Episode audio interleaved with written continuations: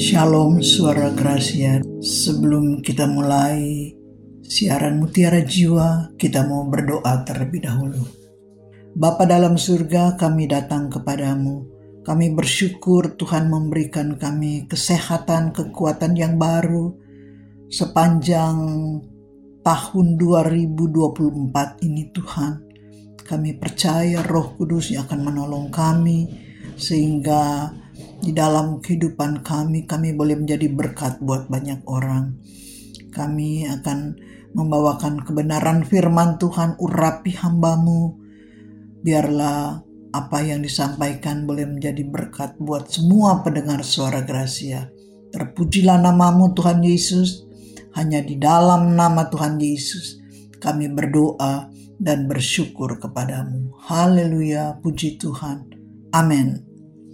Saudara-saudara yang kekasih di dalam Tuhan Yesus Kristus, khususnya pendengar suara Gracia Mutiara Jiwa, kita akan mendengarkan firman Tuhan dan firman Tuhan terdapat di dalam Lukas 6 ayat 27 sampai dengan 36. Lukas 6 ayat 27 sampai 36. Firman Tuhan berbunyi demikian. Kasihilah musuhmu tetapi kepada kamu yang mendengarkan aku, aku berkata, kasihilah musuhmu, berbuatlah baik kepada orang yang membenci kamu. Mintalah berkat bagi orang yang mengutuk kamu. Berdoalah bagi orang yang mencaci kamu. Barang siapa menampar pipimu yang satu, berikanlah juga kepadanya pipimu yang lain dan barang siapa yang mengambil jubahmu, biarkan juga ia mengambil jubahmu. Berilah kepada setiap orang yang meminta kepadamu, dan janganlah meminta kembali kepada orang yang mengambil kepunyaanmu. Dan sebagaimana kamu kehendaki supaya orang perbuat kepadamu, perbuatlah juga demikian kepada mereka dan jikalau kamu mengasihi orang yang mengasihi kamu, apakah jasamu? Karena orang-orang berdosa pun mengasihi juga orang-orang yang mengasihi mereka. Sebab jikalau kamu berbuat baik kepada orang yang berbuat baik kepada kamu, apakah jasamu? Orang-orang berdosa pun berbuat demikian. Dan jikalau kamu meminjamkan sesuatu kepada orang, karena kamu berharap akan menerima sesuatu daripadanya. Apakah jasamu? Orang-orang berdosa pun meminjamkan kepada orang-orang berdosa, supaya mereka menerima kembali sama banyak. Ayat 35, Tetapi kamu kasihilah musuhmu, dan berbuatlah baik kepada mereka, dan pinjamkan dengan tidak mengharapkan balasan maka upahmu akan besar dan kamu akan menjadi anak-anak Allah yang maha tinggi sebab ia baik terhadap orang-orang yang tidak tahu berterima kasih dan terhadap orang-orang jahat.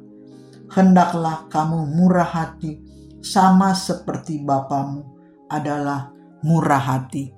Puji nama Tuhan, firman Tuhan pada sore hari ini saya beri judul Menang Tanpa Mengalahkan. Itulah judul kita dalam Lukas 6 ayat 27 sampai 36 yang kita sudah baca tadi. Periskopnya kasihilah musuhmu. Saudara-saudara yang kekasih di dalam Tuhan Yesus Kristus, di dalam kita berinteraksi dengan sesama, kita pernah mengalami konflik saat itu terjadi, biasanya kita akan berusaha untuk memenangkan konflik tersebut. Kita tidak mau kalah, apalagi kita jika merasa berada pada posisi yang benar. Konflik ini biasanya berujung pada tindakan yang paling yang saling memusuhi, saling menyakiti, dan saling melukai. Saudara-saudara yang kekasih, ini bisa terjadi di dalam kehidupan sehari-hari kita. Baik kita di dalam melayani Tuhan baik kita di dalam uh, keluarga sering terjadi konflik, ter sering terjadi beda pendapat dan menimbulkan satu kemarahan atau uh, berusaha memenangkan akan konflik yang kita hadapi. Nah, saudara, konflik ini biasanya berujung pada tindakan yang apa? Yang memusuhi ya antara keluarga dengan keluarga. Kalau sering uh, ada konflik pasti ada saling memusuhi adik kakak. Ada saling uh, menyakiti dan melukai. Nah ini yang terjadi di dalam kehidupan kita sehari-hari. Bahkan tindakan yang paling ekstrim adalah pembunuhan hal ini bisa kita katakan sebagai manusiawi. Pasalnya kita terbiasa berpikir bahwa musuh harus dikalahkan dengan cara apa pun. Ini terjadi di mana pun saudara membuka TV, saudara membuka YouTube. Terjadi di saat ada pertikaian, timbul suatu pembunuhan. Nah, ini yang membuat uh, kita merasa bahwa uh, masalah sepele bisa berujung kepada hal-hal yang yang saat ini membuat ketakutan yaitu sebuah kecelakaan yaitu pembunuhan. Jadi kalau kita bisa melihat akan firman Tuhan, kalau kita bisa mendengar akan kebenaran firman Tuhan, di sini ada orang bijak mengatakan satu juta kawan sangat kurang, musuh satu terlalu banyak.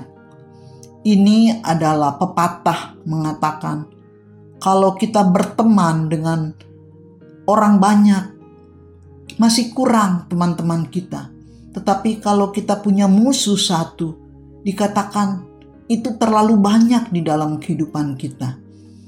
Pepatah ini mengingatkan kita agar kita senantiasa memperbanyak pertemanan kita, memperbanyak kawan-kawan kita. Karena semakin banyak teman kita, kita bisa merasa senang, kita bisa merasa happy, aman, tentram, damai. Tetapi sebaliknya, kalau kita memiliki musuh seorang seorang saja, kalau kita memiliki musuh seorang hidup kita tidak nyaman, hidup, kita tidak tentram, hati dan jiwa kita tidak tenang, dan tidak ada kedamaian. Kalau kita ketemu musuh yang uh, saat ini menjadi musuh kita, tentu kita mengalami eh, pikiran-pikiran yang tidak tenang. Jadi, kalau saudara bisa melihat akan kebenaran firman Tuhan dalam Lukas 6 ayat 27 sampai 36 banyak mengajarkan pada kita suatu pendidikan, mendidik kita. Banyak nasihat-nasihat yang kita dapat untuk menata hidup kita dalam kerukunan. Saudara-saudara yang kekasih di dalam Tuhan Yesus Kristus, firman Tuhan mengatakan, namun Yesus menawarkan cara lain dalam menghadapi konflik sebuah sebuah masalah. Sebuah alternatif agar kita menang tanpa ada yang merasa kalah. Caranya dengan apa? Dengan mengasihi musuh kita. Nah, ini adalah cara yang terbaik supaya di antara kita yang yang mengalami konflik permusuhan antara teman dengan teman, saudara dengan saudara, atau dengan sesama eh, suami istri pun ada yang uh, bertengkar. Namun Yesus menawarkan cara dan alternatif yang membuat konflik kita menjadi damai. Sebuah alternatif agar kita menang tanpa ada yang merasa kalah. Caranya dengan apa? Dengan mengasihi musuh kita Hukum Taurat mengatakan nyawa ganti nyawa, mata ganti mata, gigi ganti gigi, tangan ganti tangan, kaki ganti kaki terdapat di dalam Keluaran 21 ayat 23 sampai dengan 24. Kepada pendengar kepada pendengarnya Yesus berkata kepada murid-muridnya dan kepada orang-orang banyak, "Kasihilah musuhmu." Dia memerintahkan agar kita berbuat baik dan berdoa kepada mereka ayat 27 yang kita baca tadi. Mengasihi berarti membalas kejahatan dengan kebaikan. Nah, cara ini akan memutuskan lingkaran setan akan hasrat balas dendam. Yesus juga menegaskan bahwa berbuat baik itu tidak boleh hanya dilakukan kepada orang baik. Akan tetapi, kita juga harus melakukannya kepada orang yang berbuat jahat kepada kita ayat 33 sampai dengan ayat 35. Jadi saudara dikatakan uh, perintah kepada orang-orang yang murid-murid Tuhan Yesus dan orang-orang banyak itu Yesus berkata, berbuat baik dan berdoalah bagi mereka. Mengasihi berarti membalas kejahatan dengan kebaikan. Nah, cara ini akan memutuskan lingkaran setan akan hasrat balas dendam. Jadi kalau kita mem, menya, uh, apa, mengasihi musuh kita, dikatakan kita membalas kejahatan itu dengan kebaikan. Nah, cara ini uh, memutuskan lingkaran setan akan hasrat balas dendam. Jadi kalau kita mengasihi musuh kita, dikatakan kita memutuskan lingkaran setan yaitu yaitu apa? Balas dendam. Yesus juga menegaskan bahwa berbuat baik itu tidak boleh hanya dilakukan kepada orang baik saja. Akan tetapi kita juga harus melakukannya kepada orang yang berbuat jahat kepada kita. Ayat 33 sampai 35. Jika telah melakukannya, Allah akan membalasnya dengan kebaikan kepada kita. Dengan begitu, orang-orang akan melihat bahwa kita adalah anak-anak Allah. Dengan kata lain, Yesus mengatakan kita harus melakukannya karena Allah sebagai Bapa kita juga melakukannya. Saudara-saudara yang kekasih, ada dua hal yang penting dalam prinsip mengasihi musuh. Hal yang pertama, ketika melakukannya kita juga sedang mengalahkan ego pribadi kita. Jadi di saat kita mengasihi musuh, mengasihi musuh yang musuh kita, dikatakan ego kita, kita kalahkan ego pribadi kita. Kita melakukannya, kita juga sedang mengalahkan ego pribadi kita. Yang kedua, jika kita mengasihi musuh kita, kita juga sedang mengalahkan sifat buruk musuh kita tanpa dia merasa kalah. Alasannya, kebaikan kita akan membuatnya malu sendiri dengan perbuatan dengan perbuatannya sendiri. Nah, itu akan menghancurkan kekerasan serta dendam dalam hatinya. Kita doakan, ajarlah supaya kita tetap mengasihi musuh-musuh kita, baik mereka yang sudah menjahati kita maupun mereka yang saat ini uh, masih di dalam proses di dalam melepaskan pengampunan. Saudara-saudara yang kekasih di dalam Tuhan Yesus Kristus, di dalam Lukas 6 ayat 27 sampai 36 tadi mengatakan bahwa kasihilah musuhmu Berbuatlah baik kepada orang yang membenci kamu. Berdoalah bagi orang yang men mencaci kamu. Barang siapa menampar pipimu yang satu, berikanlah juga kepada pipimu yang lain. Beri, berilah kepada setiap orang yang meminta kepadamu. Jika kita kehendaki supaya orang perbuat kepada kita, perbuat juga demikian kepada mereka. Orang-orang berdosa pun berbuat demikian. Kasihilah musuhmu dan berbuatlah baik kepada mereka. Saudara-saudara yang kekasih di dalam Tuhan Yesus Kristus, kasihilah musuhmu, berbuatlah baik kepada orang yang membenci kamu. Yang artinya mengasihi musuh kita dan berbuat baik kepada orang yang membenci kita sangat mudah diucapkan. Kata-kata ini sering diucapkan, sangat mudah diucapkan yaitu kasihilah musuhmu, berbuatlah baik kepada orang lain Jangan membenci kawan-kawanmu sendiri. Itu sering kita ucapkan. Sering kali kita menasehatkan kepada teman-teman kita.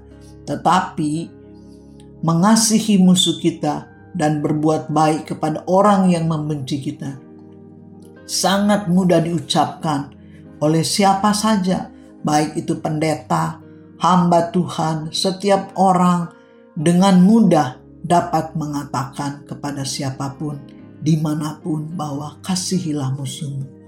Namun demikian dalam prakteknya, seseorang mengalami kesulitan untuk melakukannya. Kenapa? Bahkan kita tidak dapat melakukannya karena berbagai alasan.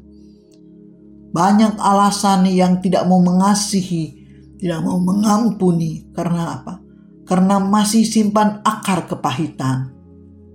Ada dendam, ada benci, ada iri hati, tinggi hati, sombong, keras kepala, keras hati, tidak mudah diatur, emosi, dan lain-lain sebagainya. Nah, ini yang menghambat uh, kita tidak bisa mengampuni orang lain. Kita tidak bisa mengasihi orang lain.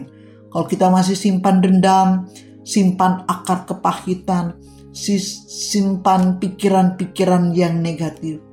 Tidak akan mudah, bahkan tidak akan mungkin kita mau mengasihi musuh kita. Saudara-saudara yang kekasih di dalam Tuhan Yesus Kristus, kalau kita mengasihi seseorang, dikatakan harus melepaskan pengampunan. Kita juga harus memberikan mengasihi orang tersebut karena kita tahu tidak ada manusia yang sempurna. Saudara-saudara yang kekasih, bagaimana orang berdosa mendapatkan pengampunan dari Tuhan? Sebagian orang percaya sering kali merasa bersalah atas dosa, merasa bersalah atas kesalahan masa lalunya. Padahal, kalau kita benar-benar mengenal Tuhan, membaca firman-Nya. Dia bahkan memberikan kepada kita sebuah jaminan akan pengampunan umat percaya. Tuhan sendiri memberikan kepada kita sebuah jaminan akan pengampunan. Umat percaya yang berada di Korintus juga berjuang dengan hal yang sama. Tetapi Rasul Paulus memberikan nasihat dan pengharapan kepada mereka bahwa dahulu kala beberapa di antara kita memang mengalami hal yang sama, yaitu berbuat dosa. Tetapi saat kita sudah memberikan diri disucikan, kita telah dikuduskan, dan kita dibenarkan dalam nama Tuhan Yesus, dalam roh Allah terdapat di dalam 1 Korintus 6 ayat 11. Saudara-saudara yang kekasih yang dalam Tuhan Yesus Kristus, kalau kita melihat seorang yang tidak mau mengampuni teman-temannya, tidak mau mengampuni saudara-saudara kita, jadi susah untuk mengampuni orang lain. Karena apa? Karena masih tersimpan dendam, masih tersimpan iri hati, masih tersimpan hal-hal yang membuat kita tidak mudah untuk mengasihi akan musuh-musuh kita. Yang disebut Rasul Paulus tadi dengan gaya hidup tercelah yang dilakukan umat manusia adalah hidup dalam penyimpangan seksual, perselingkuhan, KDRT atau kekerasan dalam rumah tangga, kebohongan-kebohongan, kejahatan-kejahatan, dan sebagainya. Tetapi syukur kepada Allah tetap memberikan pengampunan kepada kita melalui pengakuan dosa kita. Di dalam 1 Yohanes 1 ayat 9 di sana dikatakan, jika kita mengaku dosa kita, maka ia adalah setia dan adil. Sehingga ia akan mengampuni segala dosa kita dan menyucikan kita dari segala kejahatan.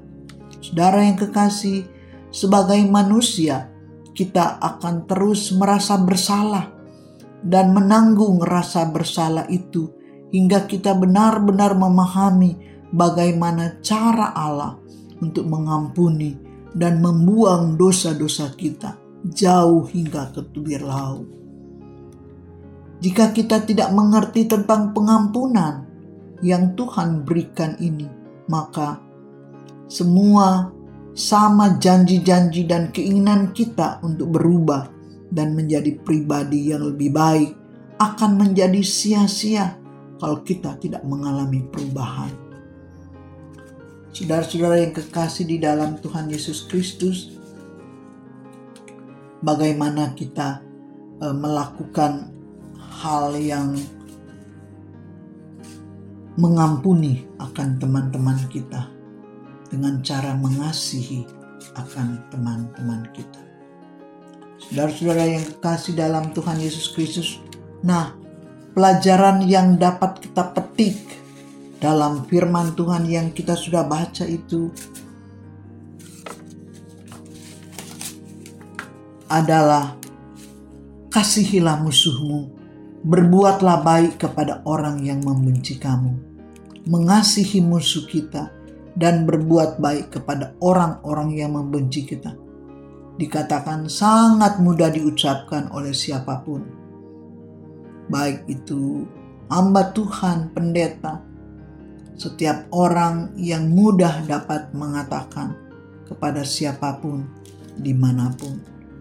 Namun dalam prakteknya sehari-hari, seseorang mengalami kesulitan untuk melakukannya. Kenapa saudara?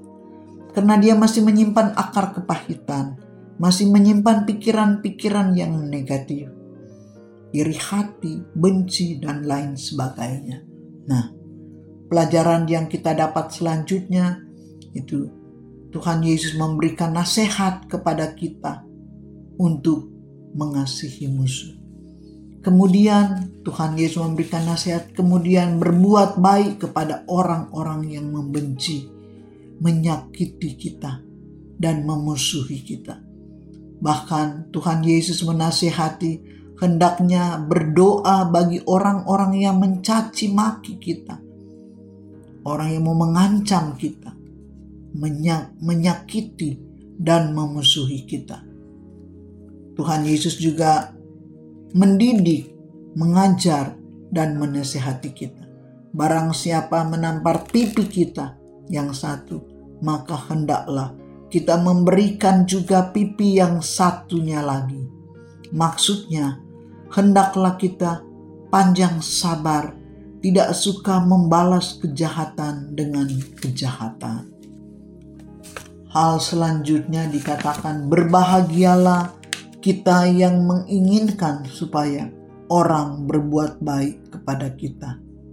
Sudah terlebih dahulu berbuat baik dan sangat baik kepada mereka karena Dia, Yesus Kristus Tuhan kita, sudah menyediakan bagi kita upah. Upah kita besar di kerajaan sorga. Berlomba-lombalah untuk berbuat baik. Berbahagialah kita yang menginginkan supaya orang berbuat baik kepada kita. Dia sudah terlebih dahulu berbuat baik dan sangat baik kepada mereka Yesus Kristus Tuhan kita. Dia sudah menyediakan upah besar di kerajaan sorga. Jadi jauhilah kejahatan, berlomba-lombalah untuk berbuat baik. Hal yang berikutnya, berbahagialah kita yang mengasihi musuh kita dan berbuat baik kepada mereka. Seperti dia, Yesus Kristus Tuhan, kita sudah berbuat baik demi kebaikan dan kebajikan kita. karena dia sudah menyediakan kepada kita bagian hidup kekal yang penuh sukacita dan penuh damai sejahtera di sorga. Saudara-saudara yang kekasih di dalam Tuhan Yesus, agar kita suka memberi dengan ikhlas kepada setiap orang yang meminta kepada kita dengan mengharapkan balasan. Terus berbuat baik kita tabur, yang baik pasti kita tuai kebaikannya. Berbahagialah kita, kita yang berbuat baik kepada orang-orang yang membenci kita dan memusuhi, memusuhi kita, serta berdoa bagi orang-orang yang mencaci maki, mengancam untuk memusuhi kita. Karena dia, Yesus Kristus Tuhan kita, sudah menyediakan dan melimpahkan kasih setia karunia-Nya bagi kita yang tidak berkesudahan. Saudara-saudara yang kekasih di dalam Tuhan Yesus Kristus, firman Tuhan ini memberikan kita pelajaran untuk apa pun yang ada dalam kehidupan kita. Kita tetap mengasihi teman-teman kita. Kita tetap melepaskan pengampunan buat saudara-saudara kita. Di dalam sebuah hmm, periskop yang kita baca tadi yaitu mengasihi musuh dan judul dari firman Tuhan ini menang tanpa mengalahkan kita tidak bisa mengalahkan siapa pun. Kita tidak bisa menang. Tetapi kata menang tanpa mengalahkan seseorang. Menang tanpa menyakiti musuh-musuh kita. Menang tanpa uh, memberikan kepada mereka sakit hati, kebencian. Tetapi menang tanpa mengalahkan musuh-musuh kita. Dengan apa? Dengan mengasihi musuhmu biarlah firman Tuhan yang kita sudah baca, kita sudah dengar ini boleh menjadi berkat buat kita semua untuk kita tetap mengasihi, tetap berada di dalam keberadaan dekat dengan Tuhan. Saudara-saudara, biarlah kita sudah mendengar akan kebenaran firman Tuhan ini, menjadikan didikan buat kita untuk kita mau melepaskan pengampunan bagi setiap orang yang saat ini memusuhi kita. Jangan menyimpan akar kepahitan, karena akar kepahitan membuat kita semakin hari semakin jauh daripada teman-teman kita, jauh daripada Tuhan. Karena itu, biarlah kebenaran firman Tuhan ini untuk kita jadikan berkat, jadikan masukan di dalam kehidupan kita berdamai dengan diri kita sendiri dan kita akan berdamai dengan musuh-musuh kita. Demikianlah firman Tuhan pada sore hari ini. Tuhan Yesus memberkati. Sebelum kita menutup akan firman Tuhan ini, kita mau tundukkan kepala dan kita mau berdoa. Bapa dalam surga, kami bersyukur kepadamu. Tuhan Yesus, Engkau sungguh baik dalam kehidupan kami kalau tadi kami sudah mendengar kebenaran firman Tuhan untuk tetap setia, tetap di dalam mengasihi teman-teman kita, mengasihi musuh-musuh kita.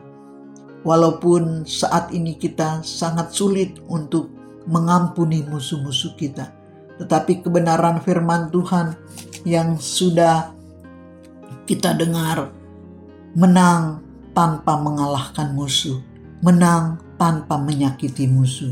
Biarlah ini Tuhan menjadi berkat buat banyak orang. Ada satu kedamaian, ada satu sukacita di saat kami uh, sudah mengalami pemulihan dengan saudara-saudara kita. Oleh karena itu Tuhan, Engkau pimpin, Engkau lindungi, Engkau bentengi semua pendengar suara gracia di mana pun suara gracia ini di, diterima, biar semua pendengar, biarlah ini firman mendidik kita, untuk kita mengasihi musuh-musuh kita. Terima kasih Bapak berkati suara Gracia biar jadi berkat buat semua pendengar baik ada di Cirebon, di luar kota Cirebon, di mana pun siaran ini ditangkap biar jadi berkat buat banyak orang. Terpujilah namamu Bapa, Hanya di dalam nama Tuhan Yesus kami berdoa dan bersyukur kepadamu. Haleluya, puji Tuhan. Amin.